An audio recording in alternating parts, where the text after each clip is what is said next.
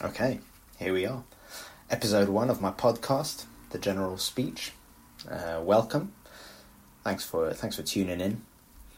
Um, I am not going to talk too much here and now because I want to get into the the meat of this, which is a conversation with my old friend Raul. I'll tell you a little bit more about that in just a moment.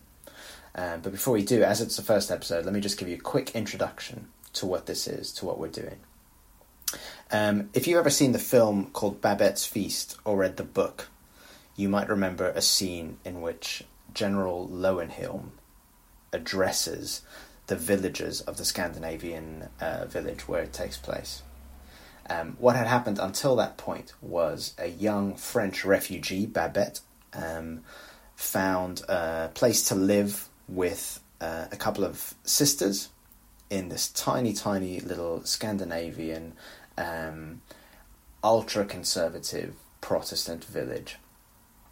And Babette, during the story, during the book, during the film, um, wins the French lottery uh, and is sent her winnings and decides to use her winnings to thank the people who showed her, her the, the hospitality and who gave her refuge. Um, and she thanks them by cooking them this amazing, lavish, decadent meal, this feast. Um, but the villagers are so caught up in their conservative religious mindset that they're unable to enjoy the feast that's put in front of them. They see the feast as being decadent, as being uh, sinful to enjoy something so good. So if you're into your Bible stories, they kind of play the role of Judas when, when the woman comes in with expensive perfume to wash Jesus' feet, and Judas says, What a waste! What a waste of money and of resources that could have been helped, uh, could have been used to do something noble to, to help the poor. That's kind of what the villagers' mentality is like. What a waste! What a waste to have this decadence. So they're having this feast. They're they're sitting around the table, and the villagers have decided that we'll eat the food so as to not be rude, but we won't enjoy it because to enjoy it would be sinful. So they eat the food in silence. And Babette, Babette, sorry, doesn't know what's going on and why they don't seem to be enjoying her food. And the general who's visiting the village also doesn't know what's going on. But he begins to piece things together because he's familiar with the village. And at one point, he stands up and addresses the people around the table. Now I'm going to read to you what he says. This is from the book. I have to tell you, I haven't read the book, um, but I've seen the film, and it's pretty similar. And this was easier than finding a clip from the film. So the general stands up. He addresses these villagers who have this amazing gift before them that they're not enjoying. And the general says, "Man, my friends, is frail and foolish." We have all of us been told that grace is to be found in the universe. But in our human foolishness and short sightedness, we imagine divine grace to be finite. For this reason, we tremble. We tremble before making our choice in life, and after having made it again, we tremble in fear of having chosen wrong. But the moment comes when our eyes are opened, and we see and realize that grace is infinite. Grace, my friends, demands nothing from us but that we shall await it with confidence and acknowledge it in gratitude. Grace, brothers and sisters, makes no conditions and singles out none of us in particular. Grace takes us all to its bosom and proclaims general amnesty.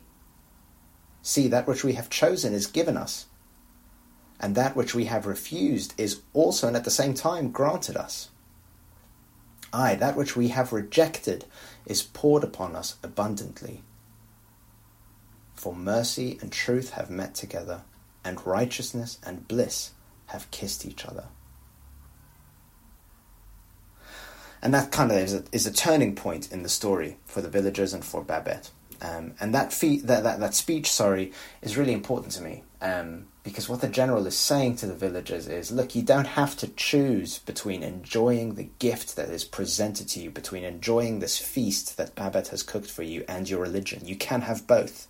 You can do both. You don't have to choose between living life well and enjoying it and drinking deeply from the cup of life and believing in justice and faith and righteousness and good things. You can have both You can enjoy life. You can pursue things that will make you happy and still be a good and a righteous person. Righteousness and bliss have kissed each other.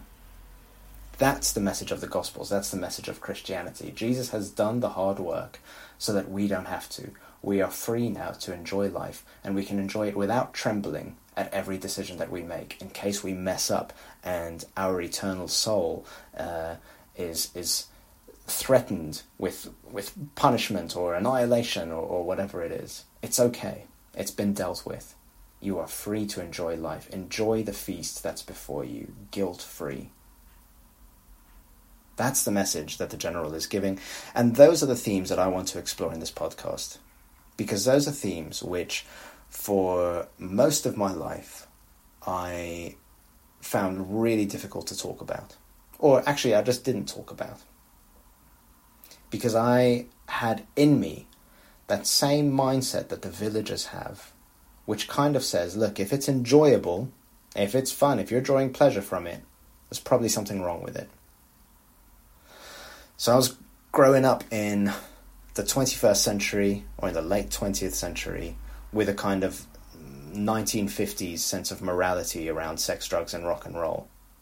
You know, if it's good, if you enjoy it, be careful. It's an, it's it's probably dangerous. It's probably bad for you.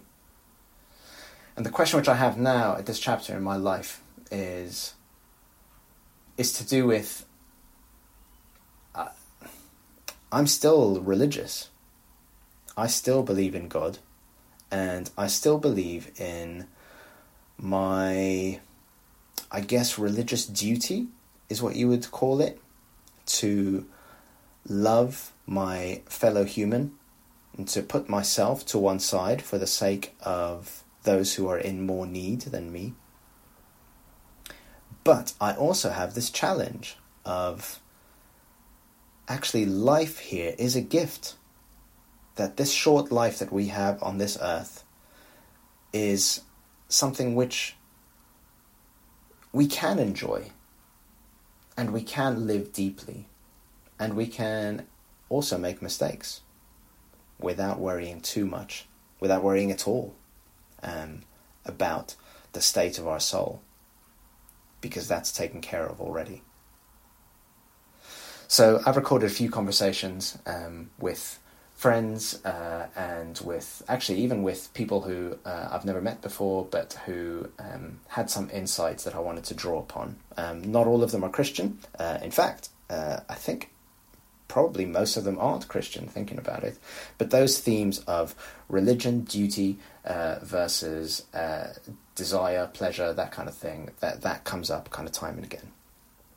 Now, so this first conversation, like I said earlier on, is with one of my two oldest friends. When I was um, five, I moved to America, uh, and we moved away when I was 10.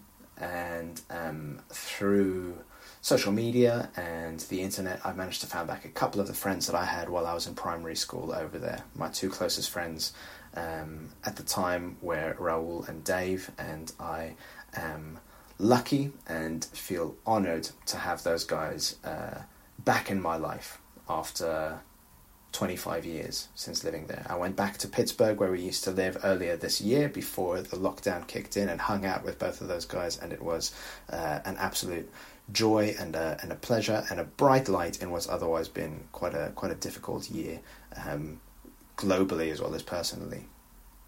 So this conversation is with Raul, and um, I was interested in talking to Raul because we we met through church. Our parents brought us to the same church, and we have the same kind of moderately conservative religious background.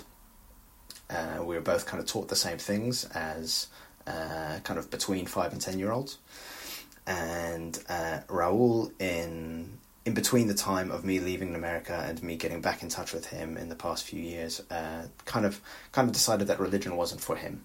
Um, and obviously, I've been on a similar journey, but uh, still still have the religion thing, still do that. So I thought it'd be interesting to talk with my old friend um, about what it was in our lives that led us down these different paths, um, and actually as is always the case in conversations like this, recognizing that we have more in common um, than than we realize. Um, and we talk a bit. So th- this was recorded um, earlier this summer, and it happened to be just at the peak of the kind of uh, Black Lives Matter protests and movement when that stuff was. Re- I mean, it, it's obviously rightly still going on, but it was really, really at the forefront of the news at the time when Raul and I were talking. Uh, and Raul is a guy with mixed heritage. Uh, he's uh, half black and half Mexican. Um, so we talk a bit about tribalism. Um, we talk about the divisions that the world is facing at the moment. And we talk about religion and how religion can help to fuel those divisions, uh, but can also, I hope, help to heal those divisions. So I'm not going to say any more. Thanks again for tuning in. Um, I am going to hand you over to my good friend, uh, Raul.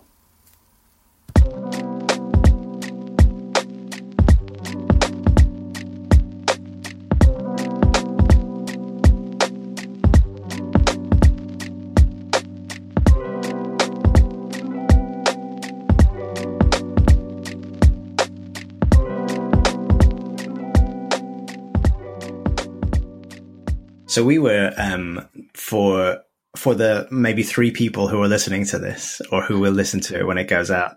um, we, you and I hung out together earlier this year in Pittsburgh, um, which, which was great. Um, so, uh, just very briefly, it's, it's worth kind of saying that you and I, uh, kind of grew up together when we were little. I moved away from America when I was 10, but kind of between the ages of five and 10, we, we, our parents went to the same church and, and we hung out and were friends. And then I moved to Europe. Um, and I guess it was probably through Facebook that we found each other back originally, or, or even by email. I can't really remember. But, but then earlier this year, we hung out for the first time, um, since I was 10. So for the first time in, uh, it's like 25 years, um, yeah. which is crazy. And it was amazing to, to meet your wife and your kids and, and also just to see Pittsburgh for the first time since all that time. And we had this experience together, um, which, uh, which was a really like it was like a, it was almost like a cultural experience that um was was just um I mean, it was weird, but I'm I'm glad that I experienced it in a way because it was really interesting to see. You probably know the experience I'm talking about, but so um, I think it was you who had decided, one of us had decided that it would be cool to go back and see that old church that we grew up in together. Right. Yep. Um, and so you drove me there, and we went there, and um, you know, just just heading into the car park had that kind of little flood of nostalgia of like, oh wow, yeah, man, I, rem- I, I remember this car park, I remember the building, it's amazing. Um, and we got to the front door of the church, and all of the lights were off, and it was all closed. Um, but what what was it? Was there was it? It wasn't even that there was some music playing or something, but I think we could maybe just see that the door was slightly open. Oh no, that was there was a car that was in the car park, and so we thought, well, someone must be here. Yep. Um, so we kind of tried the door, and the door opened and I was kind of like, cool, man, let's go in. Let's go explore. What's the worst that can happen? And you, you were much more sensible and kind of like, well, I don't know, maybe breaking and entering isn't the best thing to do. Um, so we hung around outside for a little bit trying to figure it out. And, um, we walked around the building. And as we walked around, we heard an alarm going off, like a burglar alarm, um, and realized that we had potentially tripped that when we, when we pushed the door open. Mm. Um, and again, my, my, kind of knee jerk reaction was like, shit, let's get out of here. um, but you again were much more sensible and you called the um, security uh, company whose number was outside of the church and they um, let us know that the police were on their way. And so you called the police to let them know. And what was really interesting, and I think we talked about this afterwards, was um, seeing your different approach to dealing with the police in America to the one that I would have been used to here in the UK. And I think that's partly because we were in America, um, but also partly because I'm white um, and you're black. Um, mm-hmm. And there was, I I felt really kind of like, uh, you know, it'll be funny. The police will show up and we'll all have a good laugh together about what a silly mistake this is and that kind of thing. And I realize now with hindsight that I haven't grown up in the same way that you have with stories in the news every day about police killing people who look like me for doing nothing. Um, and it felt to me, and it, obviously I'd be interested to hear what your thoughts actually were, but it felt to me like you had, you had a lot more nerves around that situation. Like you were more nervous, I mean, um, than I was. And, and I guess kind of rightly so. And hearing all of the Black Lives Matter stuff that's been going on in the past month or so brought that memory back to mind for me of, of the lived reality of being a black man in America and interactions with the police and how different that is to being a white man in the UK and my interactions with the police. Is that a fair observation? Yeah, I think very much so. I mean, um, uh, you know, I, I definitely wanted to make sure that I wasn't going to leave that day having some, you know, description of me out there um, that, hey, you know, this guy, you know, this guy tried to break into our church and, you know, took off and fled on foot or what, you know, whatever it is. Um, mm-hmm. So yeah, yeah. And I was also, you know, I was, I was somewhat nervous. I mean, I, have never had a, um, a bad interaction with a police officer. Um, and at the same time, so many of these, um, interactions go south pretty quick and start out just normal interactions. You know, somebody's, sometimes just walking down the street and you know matches some description i had i had a time in my life when i was uh, in a parked car uh, with somebody and uh, the police had got a call that there was a um, a similar looking vehicle I, I, was in a red car and this there's some red car with uh, a biracial, biracial couple driving around um, and they parked somewhere and they were fighting and screaming and the person who called the police thought that the woman might be in danger and me and this other person matched that description and we're in the same general area. We were looking for uh, a car dealership and we're just, you know, just mundane stuff. I got lost and was, you know, parked on the side to look at the maps for uh, directions. Mm. Um, and then I looked up and uh, because I noticed activity, you know, above my, you know, where my windshield was, and a cop car came screeching around the corner in front of me and screeching to a halt and cops like just jumped out of the vehicle with their hands on their guns and then no in the way. rearview mirror at the same time i saw cops behind us do the exact same thing so we just went i went from like just you know chilling lost looking at maps completely you know relaxed on my day off to surrounded by cops with guns drawn closing in on me and it was just a you know uh, i'm sure that the you know they're trained to surprise you and and you know all that kind of stuff to get the upper hand. But uh but still it was a pretty you know scary experience. And and you know we did eventually like sort out like i think there was something different about the two vehicles. Mine was like a two door and the one they were looking for was a four door but um you're wow. you know i think you're definitely aware that there is a huge power disparity whenever you're dealing with the cops as a black person. Um, yeah. and you yeah.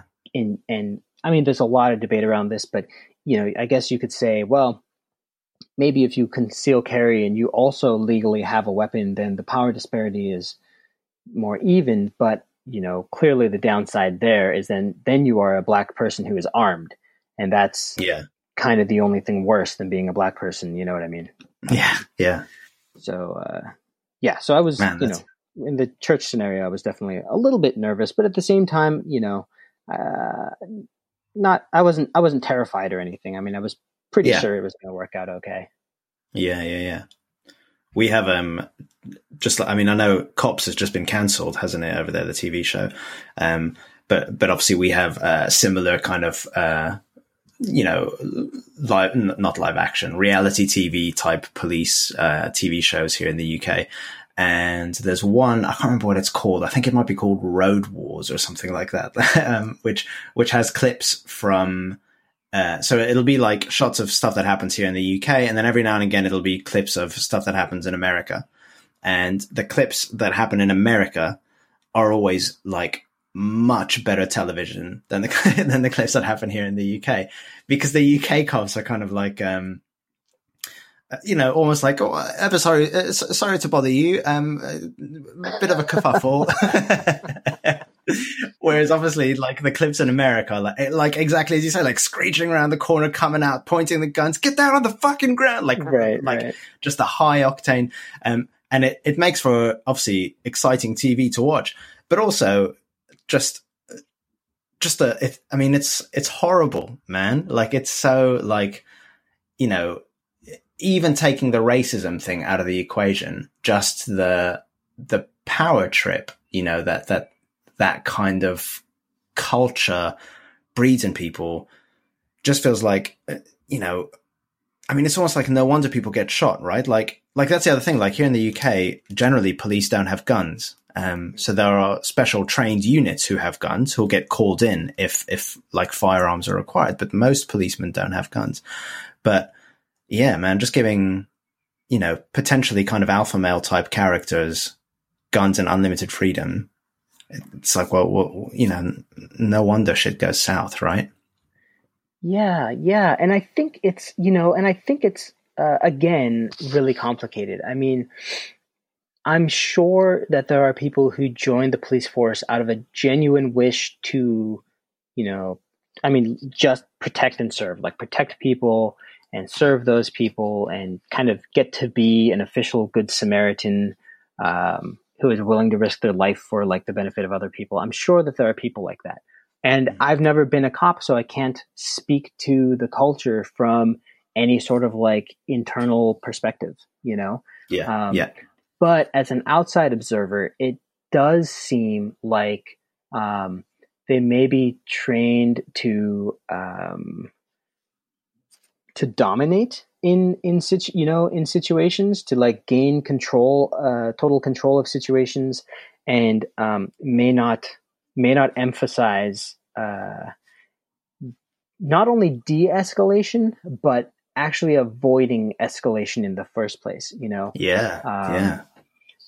and i think that maybe there are some opportunities now that we have um new you know new types of technology um to avoid these sorts of escalations. So in the situation with with uh, you know me and my friend who were in the car, um, I don't know if um, the cops maybe could maybe they could have established communication from like a further distance away or or something mm. like that. Um, mm.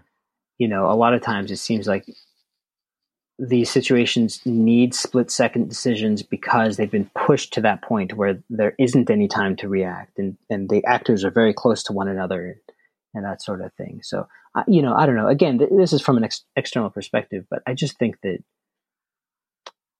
it it is like cops sometimes when you yeah. watch these videos. It really is like um, we're just a little bit too quick to action. You know, and at the same time, the cops are in a tough spot, right? Because in the United States, everyone has a gun. And of a course, lot yeah, you know what man. i mean? Everyone has a gun and a lot of people conceal carry. And so you legitimately don't know. I mean you could be at a kid's birthday party and get called to a disturbance and and shots could you know ring out from some patron of this kid's birthday party. I mean you just i'm sure that's happened before. You never know and and so there's also kind of you know this issue where everyone's armed and and you don't know who is who and um, yeah it's just kind of a mess you know?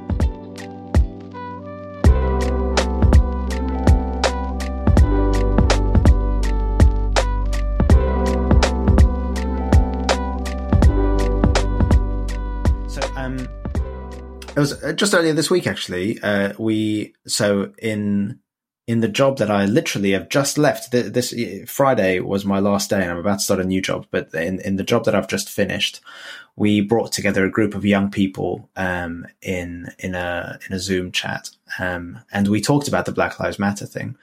Um, and the part of London where I was working in East London is very ethnically diverse, very culturally mixed. And one of the young people was saying something which I thought was really uh, just just spot on and really quite beautiful. Which he was saying, you know, for him growing up in that part of East London has meant that he doesn't fear or feel different about people because of the color of their skin because he's always grown up with uh, this is a black young guy talking. He's grown up with white people and Asian people and people from all over the world, Christians, Muslims, whatever, and that's just his his normality and he was saying that the the almost the key to tackling tribalism is seeing the human face of the people of the other tribe. So um, certainly here in the UK, the places where um, kind of I guess, xenophobic, close the borders type politics really have their stronghold are in parts of the country which are predominantly white, actually, where there isn't much ethnic mixing. Um, and I think it's easier to be scared of or to hate somebody who you don't really know. Um, and I guess then the question is, how do we, how do we bring people together in such a way that they can see the human face of the people that they've been taught to hate? Do you know what I mean? Yeah. Um, and that's, I mean, I, I, won't go on about Girard for too long, but that's kind of his conclusion. He, he ultimately brings it back to, um, so he, he was an atheist, uh, in France in the sixties and, um, looked at the Bible as a kind of piece of literature and in, in his engagement of the Bible, almost coming to it cold, like I was talking about just now, you know, without all the cultural baggage. Um, he, he then became a Christian because what he saw in the Jesus story, the, he, he kind of writes about what's redemptive about the Jesus story is the people who have just ganged up together to kill him have this moment of, oh my God, what have we done? You know, there's a moment of like, oh, the blood's on my hands. And there's an innocent victim that I've just made. You know, I, I've been involved in creating this victim. And he says that's the moment of redemption. That's what makes the Jesus story so powerful. And for what echoes through history is that moment of like, oh God, what have we done? You know, that so we had just before all the Brexit stuff kicked off in the UK, there was a whole big thing about immigration that people were talking about, um, and some horrible, horrible language being used about people fleeing Syria and other war torn countries and looking for refuge. And we had like national newspapers calling them cockroaches and talking about turning the gunships on them. Horrible, horrible, nasty language. And then there was a picture that was released of uh, just a tragic image of a three year old boy who'd washed up um, on the Mediterranean Sea, drowned. Just just a picture of this dead kid, um, and it broke people's hearts, rightly so. And the the moment of heartbreak, the moment of oh man, that shouldn't have happened to that kid. That shouldn't have happened. Was the moment where the conversation started to shift a little bit. You know, it became less violent, less hateful. I mean, obviously there are still violent, hateful people as there always will be, but there's something about seeing the humanity, seeing the victim, and maybe to an extent seeing the blood on our hands. That was the redemptive moment. That was the moment at which we rec- we we realized, oh man, we've really fucked up here, um, mm-hmm. and and something needs to change in the way that we talk about these guys. Um, yeah, yeah. Well, yeah, so I'm going to tie this back to what we started talking about, which is, you know, the the um, police violence um, yeah. issue. Um, I get that. Um, you know, this redemption thing makes sense to me. Uh, that you know, there's something terrible that happens that you participated in, and then in hindsight, you're like, oh man, that was that was terrible, and then people kind of come together over that and um, you know see see the humanity and the people that were formerly their enemies and that kind of thing. Mm-hmm. Um, and that kind of ha- is happening with the uh, police violence thing too. I mean, we're you know after the fact we're looking at these videotapes of these people who were harmed, and um, I mean I can't I can't claim that it's uh, bringing everyone together because certainly there's a lot of divisive stuff around it. Um, yeah, yeah. But it is ushering some change, right? Um, we are getting some people who may have walked after committing these murders now being charged with things um, and possibly, you know, you know, maybe will be convicted um, in some cases. But I think that we need to try to, you know, back up and see if we can get to that place of redemption earlier before the terrible thing happens. You know what I mean? Yeah. Yeah. Um, there's like this whole, you know, one of the kind of talking points that you hear around police violence is people saying, well, you know, there are bad apples in every group of people, and so of course there's some bad apples in the police force. And yeah. you know, sure, that's that's true, um, but it would be great if we could figure out how to identify those bad apples before they kill somebody. You know what I mean? Because what Definitely. basically what we're the cost of identifying a bad apple right now is that they do something egregious, and then we're like, okay, that that person needs to go. It'd be cool if we could identify them um, beforehand. You know what I mean? Yeah, yeah. Um, and I, yeah, I, and I think as far as like bringing, you know, so you were saying that uh, we can kind of humanize the other side by sort of being around them and that kind of stuff. And I, I that reminds me of this buddy that I have at work. Um, he and I went to the same school, and his he comes from a very conservative family that uh, they used to run. Uh, I think they may still uh, run a ranch. Um, they have like bison uh, that they sell and, and, this sort of thing. And uh, he grew up there, super conservative kind of setting. And then he went to the school that I went to.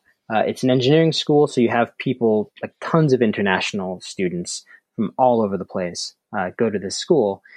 And there, um, he met all these people from all over the world. And in the four years he was there, it, he basically did a 180 on his politics and he went from demonizing these people to saying, look, these are, these are people just like me who have stories parallel to mine. And mm. I get along with these people. I actually like these people. So if I like these people, I probably like other people from those places. Um, they aren't the enemy, you know? Um, yeah, yeah, and, and, and that's really shifted his his kind of thinking. So I kind of wonder if this dovetails with, you know, our our problem of education uh, as well, because education is so prohibitively expensive. I don't know how it is there, but here it's it's extremely expensive, and it's not uncommon for people to pay off, you know, student loans for, I mean, decades after after oh, getting yeah. their degree, and sometimes. Yeah, they don't even use the degree for whatever it is they end up doing professionally. Sometimes they end up doing something completely different uh, but they still have this debt. And so I think if we could figure out a way to get people these educations that, um, you know, the focus, you know, if maybe you're joining an art program and the focus is to learn about art, but um, there aren't huge barriers to entry there. Art's a great example because a lot of people who study that aren't going to make a ton of money off of it, you know? Um, yeah, so they're going to have to do that in addition to something else. So why spend, you know, eighty thousand dollars on an art degree? But if you could not spend that much, if you could just spend, you know, I don't know, a couple grand or whatever, uh, yeah, your focus could be learning art. But the byproduct could be that you could go to school with a bunch of other people and different kinds of people who are into that thing, and that is kind of, you know, like when we were talking before about people viewing other people through these different lenses and, and breaking up into different groups based on what you know what the topic is of the time mm-hmm. People could coalesce around these different things that they're interested in and interested in enough to get a degree. And then um, hopefully that would have a little bit of a positive effect on this exposure thing that we're talking about. Yeah yeah yeah. Yeah definitely. I'm just thinking um, in in my own so so i I grew up um, homophobic, basically. Um, I, you know, the I think probably starting right back in that church where you and I first became friends, um, and then uh, get you know moving to the UK and finding a Christian youth group that I started going to as a teenager. Um, who you know those guys were my best friends and I loved them, but the messages that were coming from the church were were were pretty homophobic, and that's that's what I grew up in, and the kind of um, you know, at best it was a kind of um, hate the sin, love the sinner kind of thing. You know, we don't need to actively hate gay people, but we don't need to approve of what they do either. And, you know, at worst it was these are people who have, you know, been corrupted by the devil or by evil or, or whatever it is and, and, really kind of toxic stuff. And I really had that, that uh, toxic stuff in my blood. You know, that was that was kind of part of who I was. And I think back sometimes now to the things that I believed, and even to the things that I said and articulated at that time, um, and feel kind of real revulsion at the opinions that I held. And the reason why I'm saying this is relating it back to what you just said. What shifted in me, or the, the time in my life in which I shifted. Um, two things were happening simultaneously. One was I was getting an education, um, and particularly a theological education. I was studying theology um, at university, um, and that taught me to question the way I thought about faith and religion and how I understood what the Bible said and all that kind of stuff. So, so the education thing was key, but so was also meeting and getting to know some gay people and realizing that I like them and realizing that I'm no better than them. Um, and kind of, I guess, simultaneously on the one hand, on an emotional level, kind of feeling like, man, if if God hates these guys, then I'm not sure I can get behind God. That feels that doesn't feel like the kind of God I want to be kind of involved with. And at the same time, getting a, a, a kind of intellectual head level education that was telling me, you know, well, maybe God actually doesn't hate these guys. Maybe there's other ways of thinking about reading the Bible and interpreting what God's will is and that kind of thing. Um, so I think that those two things that you just described on, on the one hand, spending time with the people you've been taught to hear, to, to hate and fear, and two, learning to think better, I guess, um, through through education. So learning to, you know, even just the thing of having to write essays where you have to reference what your thoughts are. So you have to literally think about where does this idea come from? I probably didn't make it up. So where did I got it? Where did I get it?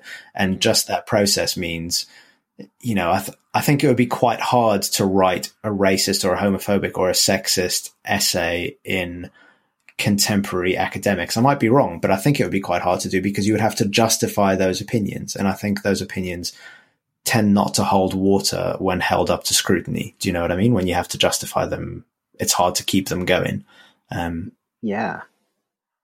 Yeah, I completely agree. I think that, I think that we, you know, and again, this goes with that complexity thing. I think that the world is really complex and kind of the older I get, the less I trust split second gut reactions to stuff and knee jerk reactions to stuff, you know, mm. um, because those, um, I don't know. You, it's really easy to jump to to jump to conclusions that way, or jump to actions that way. That if you really sat down and thought thought those things out, um, gave them the consideration that they deserved, you might come to a very different conclusion. You know. Yeah. Yeah. Yeah, absolutely. And like you said earlier on, whatever side of the political, religious, whatever spectrum you're on, that that kind of sense of, uh, I guess, thinking reflectively can only be good. Yeah, yeah, I think so. I think on the whole, so. And some people will think about these things and they will decide that they do believe whatever horrible thing it is that they believe or you know whatever yeah. but but i have to think that you know these ideas are i don't know how to put this succinctly uh, the right ideas you know mm-hmm. it's right yeah. to not going go around trying to you know get rid of this group of people or that group of people you know? Um, it's right to kind of get along to some degree so that you know you can have you know the things you want but other people can you know do their thing as well. I mean the, you know these um yeah i don't i don't really know how to put that but but it, it certainly seems like it's uh it's it's uh it's worthy of pursuit you know it's worthy of trying to like really sit down and and, and figure out.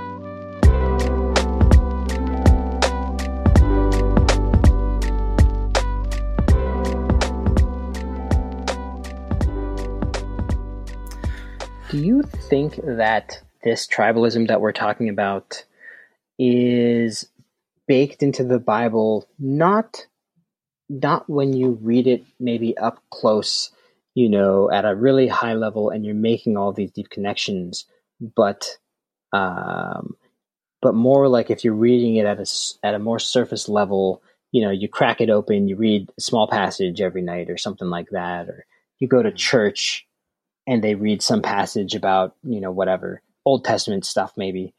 You yeah, know what I mean? Yeah. Do, do you think it's because I kind of feel like you know I too was raised with this you know inherent kind of Christian homophobia that I had to actively you know get rid of in my life. Um, yeah. And you know that was that was difficult. Um, but that's one of the things that I kind of shed when I also shed uh, my religion, you know? Yeah. Um, yeah.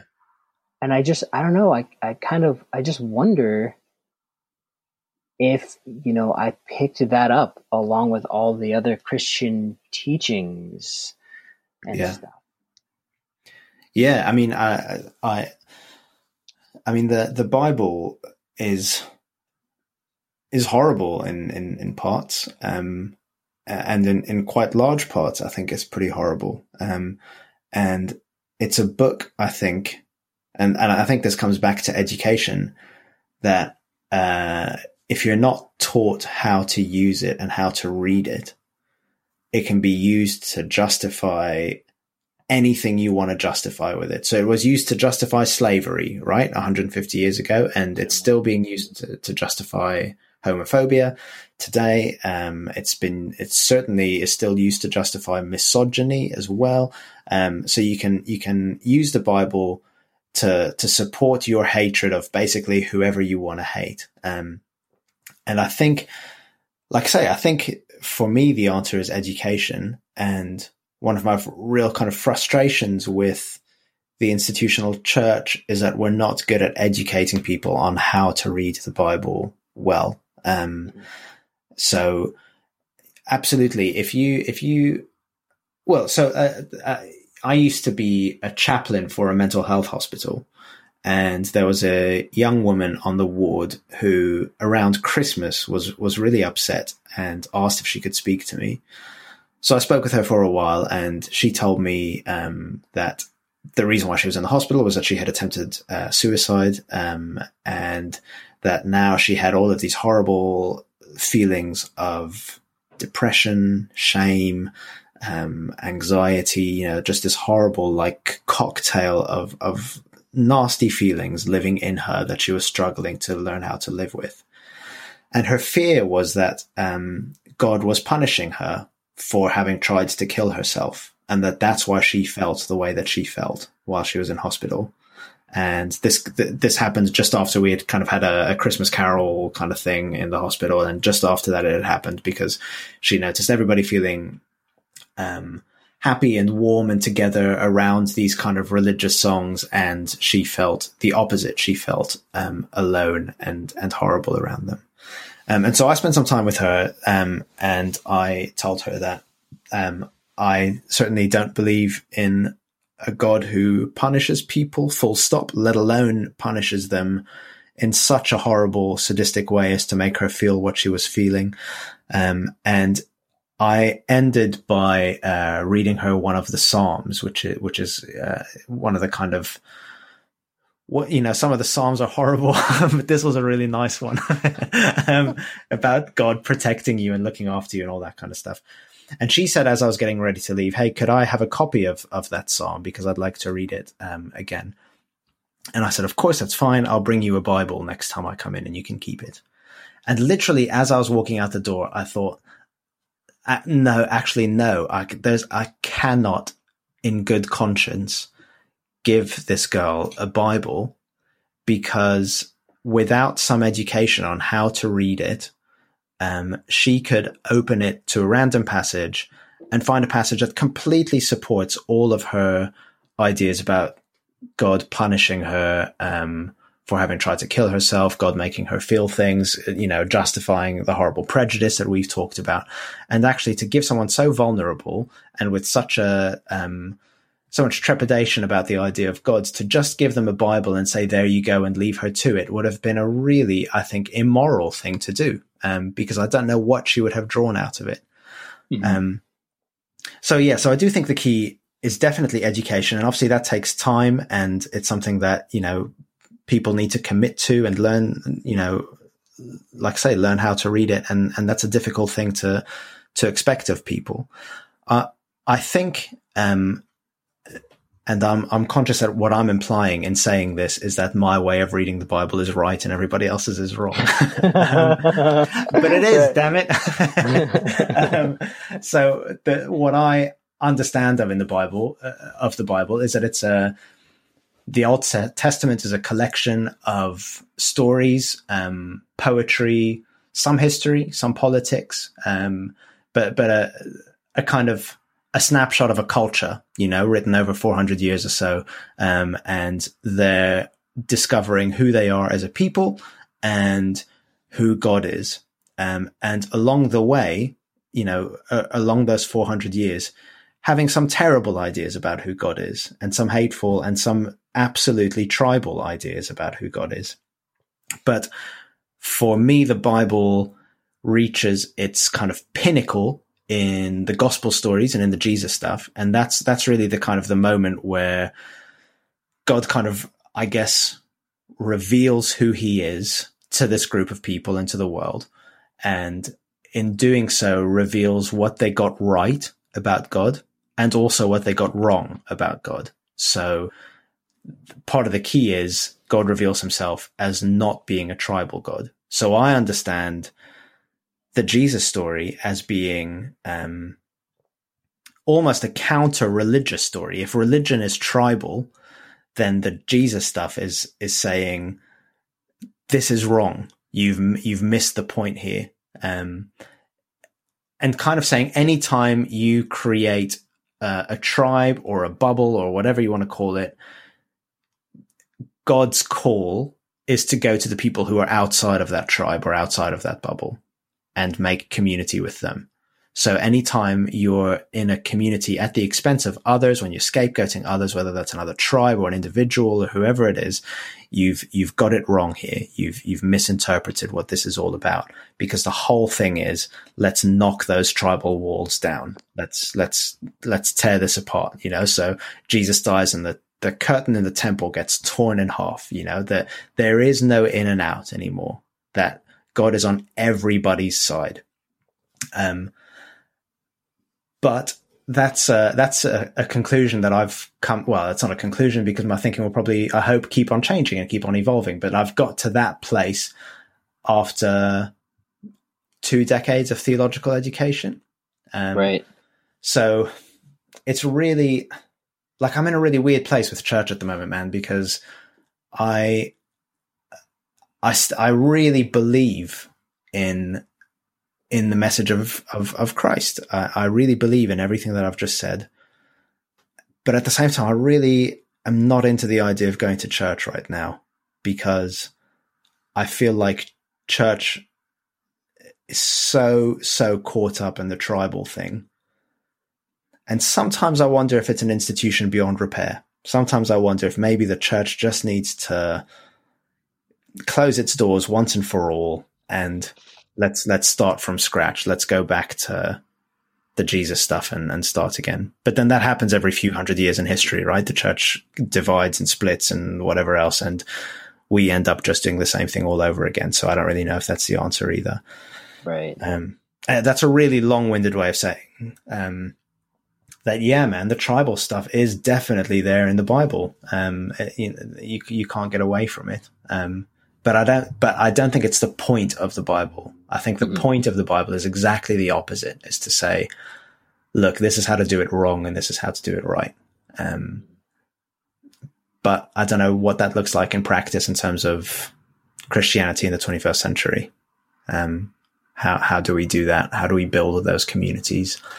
Uh, yeah, man, I don't really know. Yeah. I mean, that, that is, that's a really hard place to get to um, because you know it is you know the reason I ask the question is because it is it you know it is hard to spend 20 years in theology.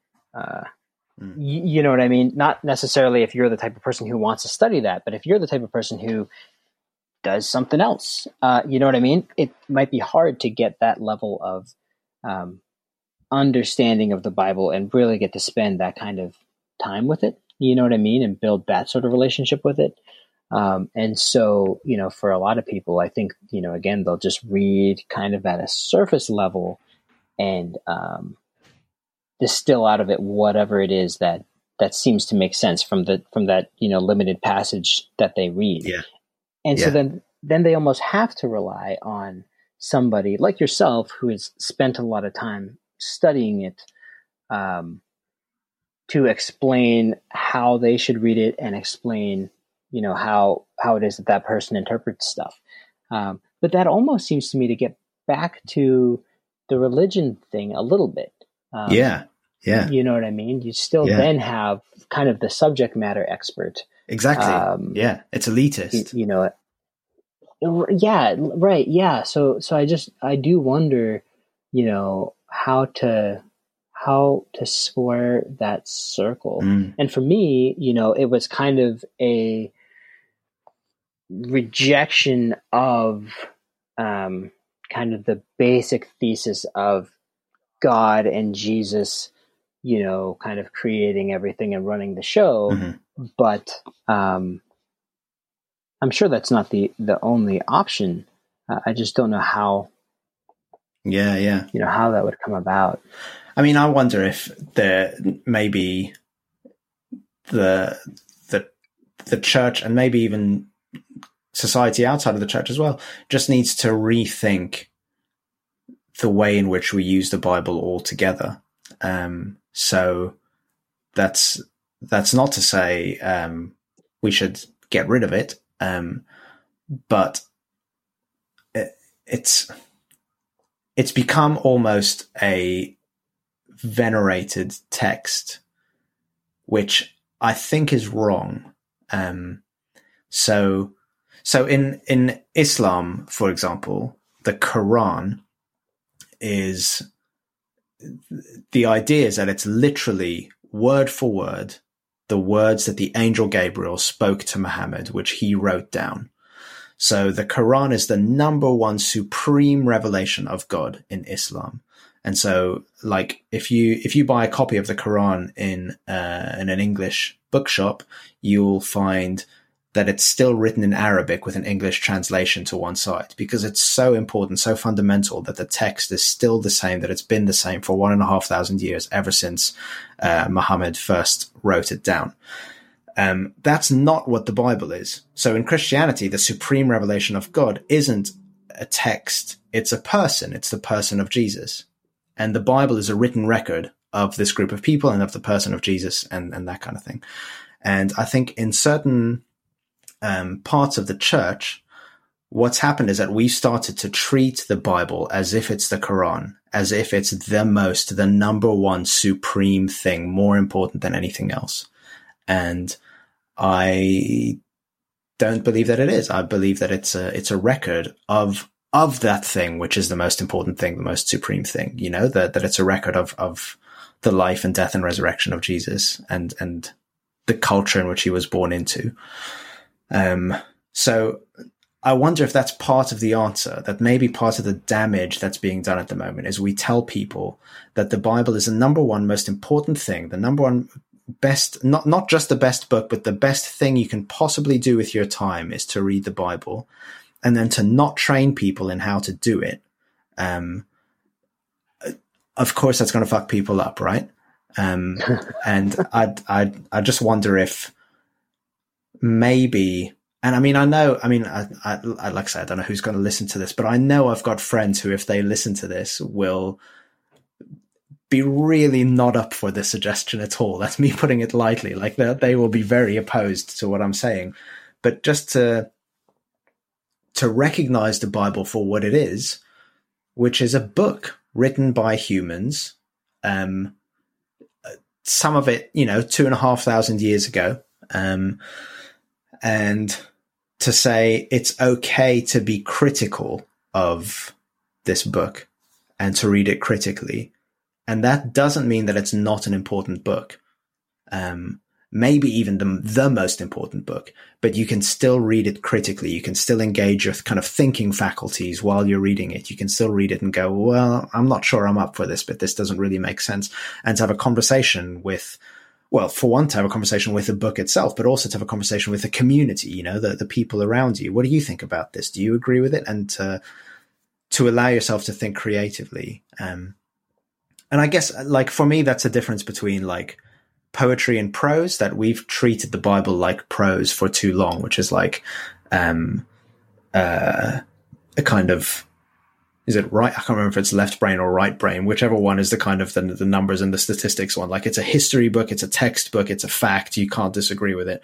Whereas for me, poetry is like, the point is that poetry leads you to a place beyond itself, right? It engages something in you and you can have a dialogue with poetry and you can be moved by poetry. You can, you can be, you can feel angry about poetry and you can also feel, you know, love about poetry, um, and I wonder if we started to talk about the Bible not as a book of poetry, because clearly it isn't, but in a more poetic way, in a way that's like, this isn't the end goal. The Bible isn't the final destination that you're going to get to on your journey. The Bible is the starting point. When I worked for a cathedral, um, we used to do a thing on Sunday mornings before church, which was called Breakfast with the Bible. Um, and Breakfast with the Bible was, I think, one of the best ways that I've seen of engaging people with the Bible. Because what would happen is we'd get a, a group of 18 or 19 people um, who would come together on a Sunday morning and we'd, uh, you know, we'd read whatever little text was prepared for that day. And then as a community, we'd spend half an hour, 45 minutes having breakfast together, but then kind of pulling the text apart and looking at it and asking, what does this mean? And, you know, where does this come from? And disagreeing with each other, and, you know, having, having, um, arguments that, that didn't result in kind of falling out, but that resulted in a kind of deeper engagement with, with the text, um, and with each other. Um, and I think that's the kind of way of reading the Bible that I'd really want to be, be promoting that it's, it's, it's togetherness, um, so, so, I'm really distracted because my cat's just gone absolutely mental and it's charging around the room. I don't know if you can hear that in the background, but um, she's just flipping out.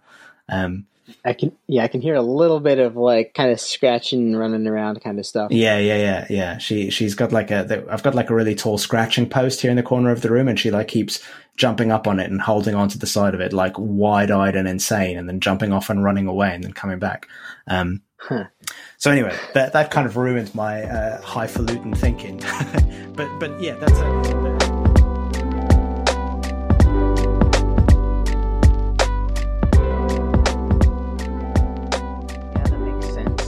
that. Um, I think the idea that of disagreeing, being able to disagree with the Bible, I I think is really important because what I see is a lot of people professing, you know, I believe the Bible. I live, live my life, you know, by the Bible mm-hmm. and whatever. And then the way that they deal with passages, um, like I think there's a passage in there that speaks about, you know, explicitly about like killing people who have certain sexual orientations and this sort of stuff. Yeah, yeah. Um, uh, just super homophobic stuff. Mm-hmm. Uh, you know, um, their way of dealing with that is to just gloss over it. But that's always made me uncomfortable. The idea that you, you know, would say, I subscribe to what's in this book and I hold this thing to be true and correct and this is the way I live my life. Yeah. And then when you get to the messy bits, you just don't deal with them. You just sweep them under the rug and pretend they're not there, even though you know that they are, mm-hmm. and then move on. Mm-hmm. You know what I mean? And I think that those need to be dealt with. Yeah, yeah, yeah. Um, yeah. You know, I think I really think that they do. I think one of the things that I like about um, the Catholic Church's, um, you know, kind of approach is that they have the catechism that kind of lays out what they believe. So you can look up, and I think they have online catechisms. I'm pretty sure where you can look up different topics and then read read through there and see what their interpretation of the Bible is and what their stance is. Yeah, you know what I mean. Yeah. Um, and I think that that's I think that that's good, you know, um, because they have to deal with they have to deal with these different um, these different bits. So, yeah. Although the I guess the critique of that is that it it it kind of culminates in a kind of expression of truth, which is once and for all. This is the bottom line. This is what we as a community believe in. Um, so right. you sign up to this or you don't sign up at all. Um, and yeah, I think I think Catholic and evangelical churches both have that kind of tendency of, well, look, this this is ultimately the bottom line. Um, I guess the difference right. is that the Catholic Church that comes from way up on high um, from the Pope, whereas maybe evangelical churches tend to do that in house and have their own kind of, you know, your your particular church will have its statement of faith. Um, mm. But like I, f- I feel like potentially at its worst, that closes the conversation down because you can kind of say, well, let's have a conversation about this. And then at the end of the conversation, I'll tell you what we really believe. um, right. which is kind of like, well, why have the conversation at all?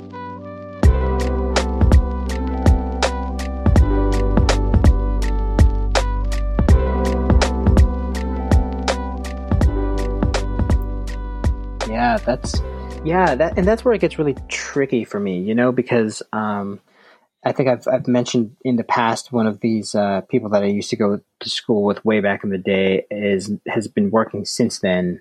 So since I don't know, two thousand seven ish, maybe or something, maybe two thousand five. Okay. No, even earlier, maybe fifteen years. I don't know, whatever that, whatever, somewhere around there. It Doesn't matter. Mm-hmm. Um, but they work as a you know um, kind of campus. Uh, I don't want to say a youth minister, but he leads you know youth college level people in these like Bible studies and that sort of thing. Um, and his uh, uh, hey Johnny, could you go upstairs, bud? Um, and his uh, we've also got our you know this it wouldn't be it wouldn't be a podcast recorded in the age of covid if we didn't have these interruptions yeah, from, right? from the cats and the kids. Right. Yeah that now it's official. Um, i would like to hear johnny's thoughts on these issues. Yeah right? Another time another time. Um, and and that's a whole other thing because you know we we talk to him about the bible and christianity from our own perspective you know what i mean? Yeah. Um, so it's you know, but my parents are Catholic, and so there's this whole you know, so it's it's interesting raising a kid and actively not be you know being not not only not religious, but um, you know, not uh, not even Christian or mm-hmm. you know below, yeah. or anything. You know what I mean? Yeah. Um, but uh, anyway, um, what was I saying? You're talking um, about your your friend who works on a, at a university, leads Bible studies and that kind of stuff. Right. Thank you. Um, yeah. So that's where it gets tricky for me because to me, there's almost like this tug of war where you know you want to. I think I would think that it would make sense to find to figure out what the Bible is saying, and then be like, okay, cool, that's what the Bible's saying, mm-hmm. and then once you've cracked that code, you know, share that with other people and say, hey, this is what the Bible's saying. Um, but I get how those kind of dogmatic those those ideas become dogmatic and then you know then it's kind of like an all or nothing hey you know subscribe to this or don't if you if you want to be part of our church. And so this guy that i um, know from a long time ago um, you know he reads the bible he reads the section on homosexuality. It says uh, to murder homosexual people. And I asked him about that and was like, you know, what do you think about this? And he was like, well, you know, it's against our laws, so, you know, I'm not going to do it. And I was like, well, Whoa. I mean, is that the only thing holding you back from that? If you heard a voice in your head that you thought was God, God just came down in front of you and told you to follow his Bible to the letter, would you do it? And he was like, yeah, then I would because it's coming from God and his ways are higher than mine and blah, blah, blah, blah, blah. Oh, man. And it's throwing out the autonomy of like you you know using your own morality. Yeah, I, yeah. I, you know what I mean? Yeah. Um, and you know. I could sit here and say, you know, oh well, he's a good guy, or he's fun, or you know, whatever, um, or he treated me great, you know. Yeah. Um, yeah. But if the reality is, if this particular individual gets, you know, uh, a voice in his head which as an agnostic, I would view as some kind of mental disorder. Yeah, yeah, yeah. But he, being somebody who, I mean, not only is this his ideology, but he is actively seeking college students and leading Bible studies, quote unquote, mm-hmm. on this through an organization that is nationwide, maybe international, I don't know. And its mission is to uh, evangelize these teenagers, these college age kids, yeah. a lot of them who are not involved with Christianity at all. Yeah. Um, and his voice is just as um, there are no barriers to his voice getting out there. Um, above and beyond, there are you know barriers to like your voice or or another person's voice getting out there. You know what I yeah, mean? Yeah, yeah. Um, and that's that's kind of the thing. It's like to me, the Bible is almost like it's like playing with fi- fire. There may be a, tr- a good way to read it and a good way to engage it. Yeah. But so many people don't. And it's really easy to just pick it up and say, here's what's up. This is what it says. This is what I'm going to do. Yeah, yeah, yeah. yeah. Um, and I mean, and, and on the face of it, that seems correct. You know, if that passage says that, then well, that passage says that. And if you you know want to sign on, then then um, it might almost seem like a lot of almost might seem like a lot of you know it would take a lot of acrobatics to get you know for instance for him if we had him in this conversation um, hmm he would view what you and I are talking about as just a bunch of acrobatics to get around the reality of the text. Yeah. And he would say, well, we just need to get more comfortable with the fact that God's ways are higher than ours. He knows what he's doing. And he put that passage in the Bible for a reason. Yeah. Because he wanted people to follow it. You know what I mean? Yeah, yeah, yeah, yeah. Although I would uh, argue, and obviously he would disagree with me, but I would argue that he's doing more mental acrobatics than we are. Um, because to suggest that the Bible is one coherent whole that never disagrees with itself, um, and has one exclusive narrative to tell requires some mental gymnastics, like some real flexibility, um, because there are clearly bits in the Bible that explicitly disagree with each other and there are clearly different viewpoints and different voices coming across in the Bible. So he he would say that you and I are kind of doing some mental acrobatics to to get over a simple truth. I would say that the idea of there being a simple truth involves mental acrobatics that he's probably not even aware that he's doing. Um, hmm but but obviously he would strongly disagree with that. Right, right. I see. So you're saying you're saying don't look at this one passage only. Look at the context and look at the whole Bible to get that context. Um, Yeah, and even I mean, uh, even beyond that, to say, you know, I don't know. I don't think I would say to someone, "Look at the whole Bible," because, I mean, hell, I don't think I've looked at the whole Bible. Like, there's, there's a, I've got, I've got things to do, man. I've, I've got a job. I've got video games I want to play. Like, right, like, I'm a right, busy- Pokemon. yeah, yeah, you know it. um, but but to say, you know, the just that thing of like the Bible isn't one book. The Bible isn't one like one fixed narrative that has a beginning, middle, and an end, and a clear message throughout it. The Bible is a collection of different books written by different people at different times for different reasons. Um, Mhm. So I, I think, I think it's much harder intellectually to to read the Bible as, um, oh, uh, uh, what's the what's the phrase? Um, infallible. Um, to read the Bible as this is God's one voice, one story.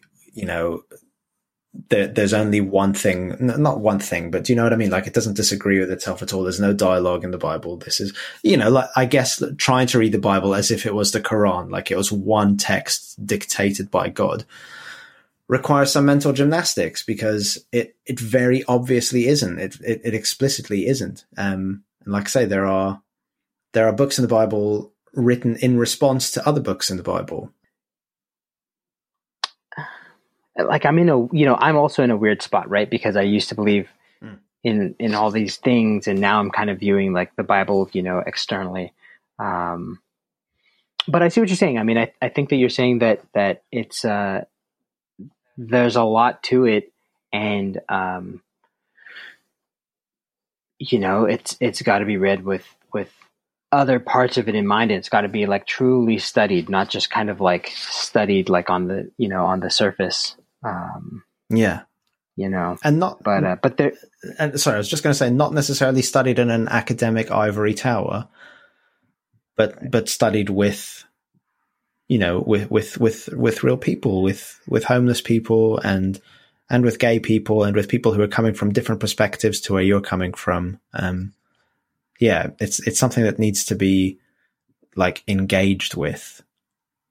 Um, So I remember uh, when I was at uni, one of my lecturers, I think it was one of my lecturers, but he, anyway, whoever it was, they pointed out to me that um, when the Bible was written, people couldn't read. It wasn't normal for people to be able to read. And so mm-hmm. the books of the Bible are written to be performed, right? They're written to be read to people. Um, and performance is an art not a science. And it, there, there are inflections that you can use in performance, and there are little nods to the audience that you can do, and little kind of even like nudge, nudge, wink, wink kind of jokes in in a performance and that kind of thing, which you know when we the way in which we read the Bible today especially that very individualistic way of reading it, you know, in your bedroom, in your quiet time, half an hour before you start the day, would have been completely alien to the people who were writing it.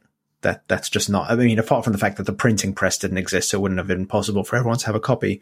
Hmm. But but right. people couldn't read, so it it was a communal act. The act of digesting these scriptures was something that we did together in community, with a performance at the center of it, and then discussion and dialogue and debate and that kind of stuff as people responded to it. Um, and, and that whole kind of, uh, that way of thinking, which is here is, here is a message handwritten by God once and for all that I can read to myself in my bedroom and learn what God is telling me would just not have made sense to the people who were reading it at the time at which it was written. Mm. It's a, it's a, like a, distinctly modern, like post printing press way of engaging with with literature. Um, so even, yeah, even our way of reading and engaging with it is so radically different to to how what, what it was at the time. Um, how can we possibly expect to say that we have the the like the one correct interpretation of it? Yeah, yeah, it certainly seems like it would do better to be a book that is continually updated. Yeah, you know? yeah, I've thought uh, that. I'm just, I'm always trying to like, you know, run in parallel, you know, sort of science and science texts with religion and religious texts.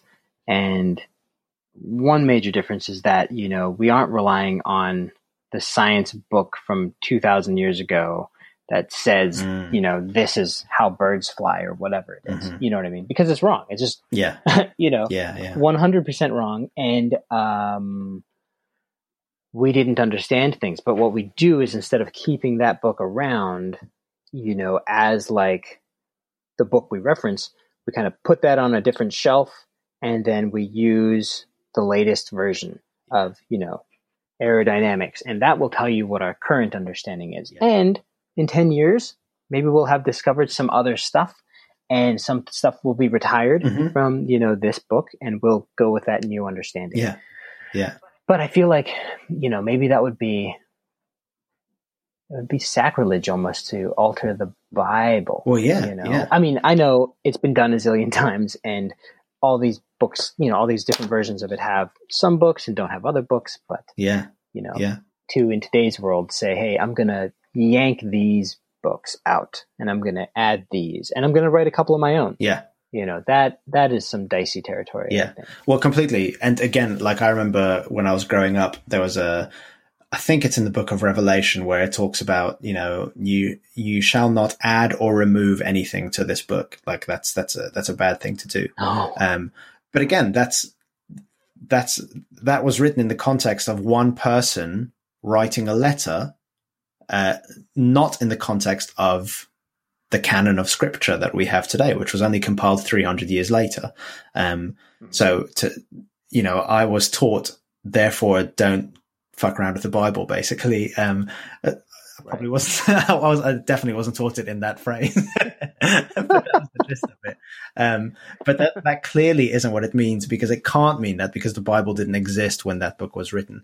Um, so I quite like the, like, um, you know, like in possibly as a scientist, there's a kind of recognition that, let's say, like, um, you know, a platonic understanding of the universe from you know, two and a half thousand years ago, um, is part of our story. And it's interesting to look at that as kind of a, the, the granddaddy of modern science and understanding how the universe works and everything while also recognizing that well clearly it's not right like it clearly our thinking has evolved um, mm-hmm. and i again i mean there'll be people who will not be happy with me saying this but i i kind of feel like we can do that with the bible that we can recognize this is part of our story it's part of our cultural identity it's part of who we are.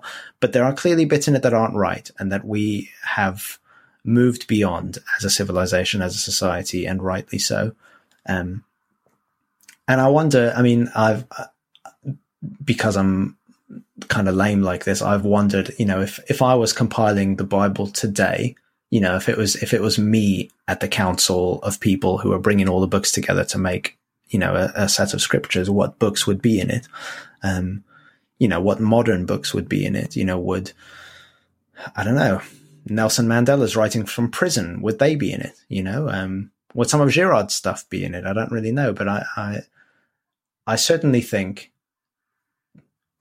I I mean, whatever it'll never happen. We'll never get to a place where we see the Bible as a as a changeable text. I don't think because culture, religious culture, just wouldn't let that happen. And I'm not sure if we should or not, but certainly the idea that the Bible isn't the end of the conversation, I think that's that's one worth holding on to. That the the the Bible should lead you into conversation, not shut conversation down. So, right. In, in a way, the Bible asks the question rather than giving the answer. I would say.